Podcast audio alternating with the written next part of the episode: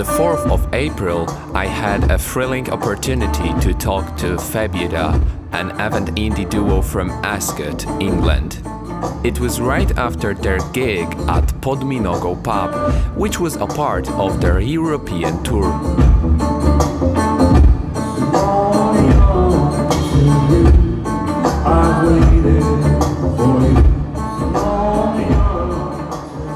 Hi there, uh, we're at Pod Minogą pub here in Poznan, and with me are Samuel Kiesel and uh, Kieran Godfrey. Thank you so much again for your time. Hi. Hi, It was such a magical gig. I'm just shocked by it. But let me ask, how do you perceive it? Are you satisfied? Yeah, I loved it. London was a high, but then I feel like since Berlin, which is only like the last show ago, but I really feel like I've settled in and really enjoying it. Whereas before, you know, you got nerves, you got technical difficulties, whatever. Now I'm just like riding it, and I feel like I can play it to its fullest potential. And Kieran? for tonight how it went. Yeah. I think it was the most immersive shows because I could hear Yeah. myself quite clearly at the start, and then yeah, I feel like the reception that we got back was uh, I didn't expect it because we've never been to Poland before, so this was uh, it was a joy. We felt that too under the stage. Uh, let me ask as well, that really struck me.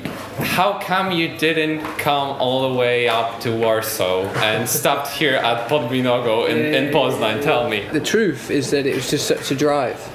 So like, we got booked for Poznan first, then there was talk of Warsaw, but then it meant a two-day drive afterwards to Copenhagen. Yeah. And Copenhagen's like a hometown for me, so I want to go there and spend time, you know, and like hang out and all this stuff. And we never been to Poland, so we thought we'd see how it goes. It was brilliant, you know, loved it. Next time, Warsaw's on the cards, 100%. Okay, great. How was the rest of your tour? Because you've been to France, the Netherlands, Germany. Yeah, it's been um, a delight, smooth. We've obviously hit like this one problem, whereas like one place we're staying, it was Amsterdam. I was sleeping on the sofa and I wanted a bed, and I How thought, well, that's not too bad. Like the only thing I want is a bed. We're going to make small mistakes, but I'm proud of what we've done so far. How come you slept on sofa? Just quick booking. Oh, okay. Yeah, so It was a good place, though. yeah, for you it was. You've got a bed. I get it. That's right. When I listen to your music, I feel like it's so alive, and on the stage, it feels even more lively. I wanted to ask you, how do you communicate rhythmically? Who's Yeah, leading? right, Is it right, right. watching and following, yeah, yeah. call and response, or A little bit of call and response.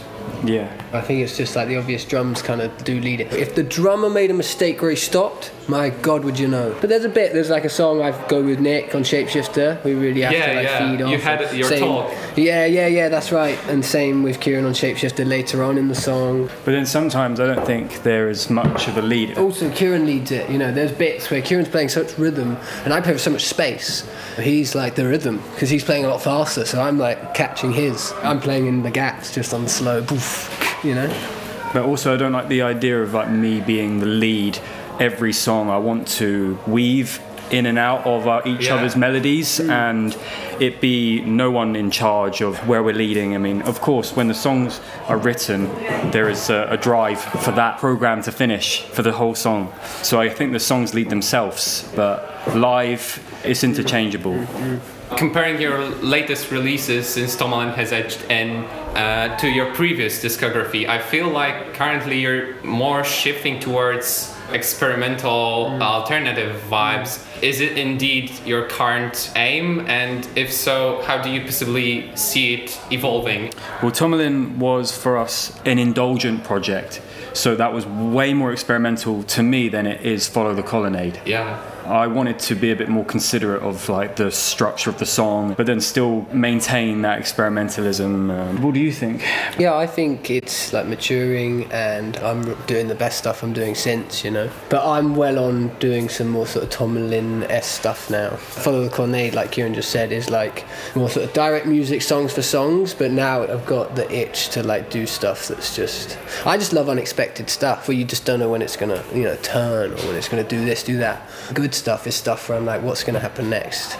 Yes, exactly, and that can be heard on your Yeah. latest albums. I definitely feel it. Yeah, yeah. I don't know what might happen when I'm yeah, yeah, and I, I, yeah, I love that so much. and that's so surprising. You know, uh, when I think uh, Febueder, I think strangely, characteristically mixed vocals because they are so sunk and reverbs and Mm, echoes and so on. Sometimes they are not even proper lyrics. Sometimes it's Sure. humming. Are there yet? Above all of the composition or maybe you treat them as an instrument Originally, it was an instrument. That's why I wanted to sing. I wanted to sing for its sound rather than its meaning. I think recently I've been more interested in lyrics. So I've been wanting to be a bit more conceptual lyrically rather than melodically lyrical, Yeah. which is how it fits with the sound. And both are great to do, but definitely the new ambition is to think more lyrically and still continue to be more melodic.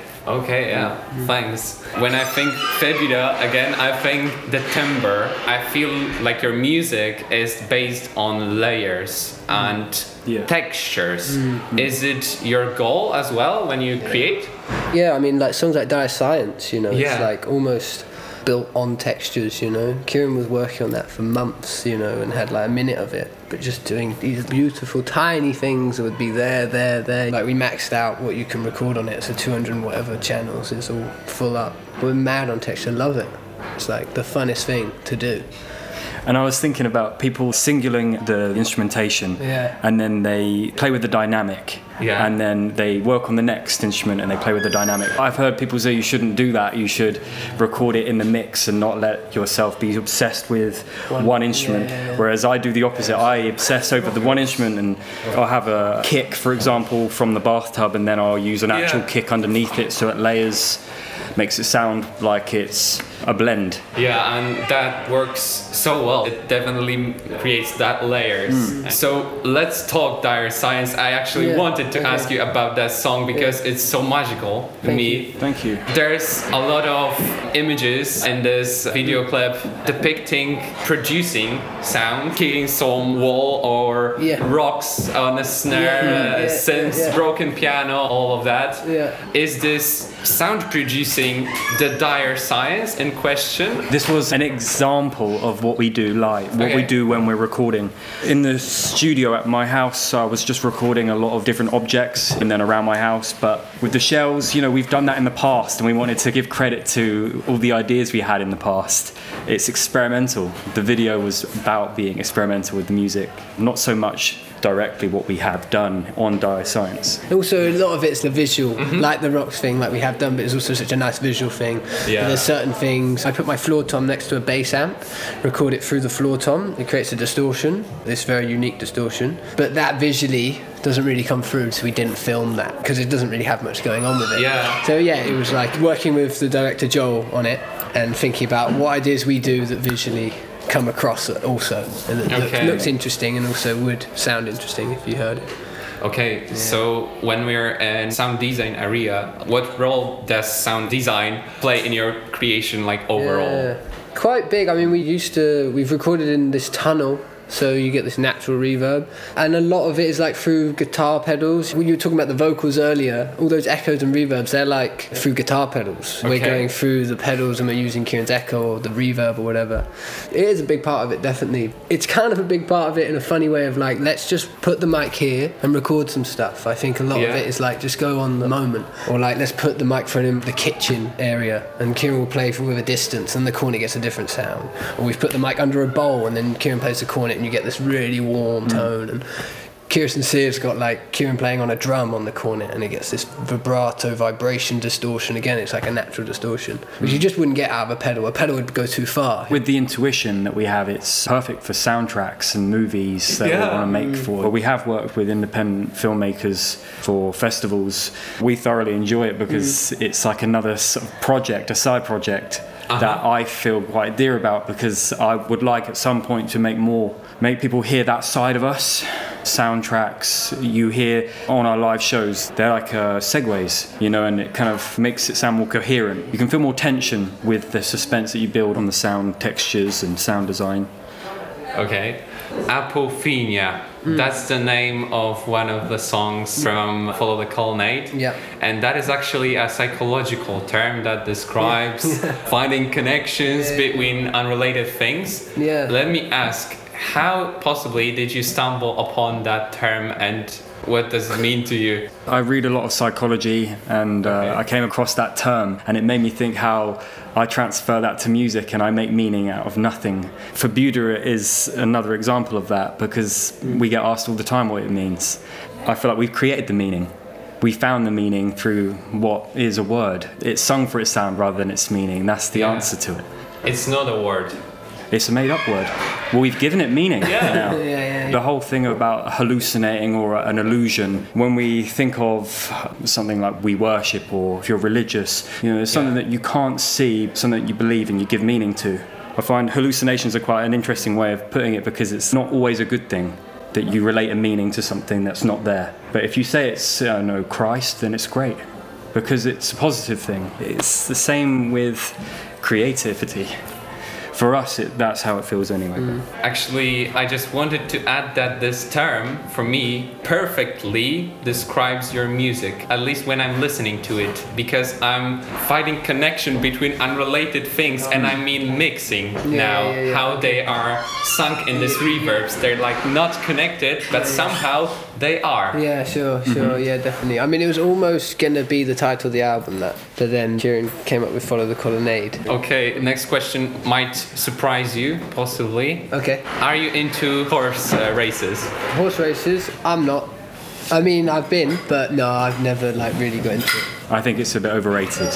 Okay. Very overrated, if I'm being honest, yeah. So now I've got a little quiz for you, individual questions. Okay. Some you call yourself a percussionist. If you were to choose for the rest of your life, Yeah. would you rather play regular drums or Yeah. like percussion, Percussion. trash-based set? I think for the rest of my life, drums.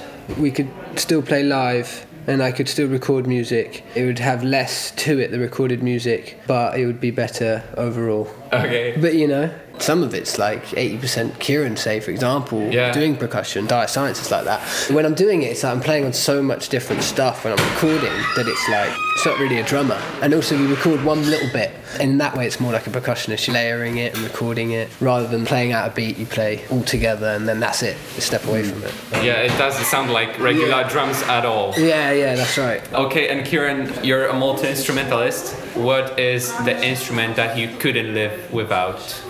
Vocal. Yeah. Because uh, for me, vocals are the, one of the most important instruments. If I hear a vocal that I don't like, it does distract me from everything else. Unfortunately, it limits what I like listening to because I'm very select with vocalists who I like. That's so inspiring. I, I didn't expect that answer. For a goodbye, tell me, are you excited to visit Copenhagen? Yes. Absolutely. Well, families out there as Yeah, well. yeah, yeah. For real? Yeah, Sam's half Danish, and It'll be really good. We've got four or five days there. It's going to be a really good time.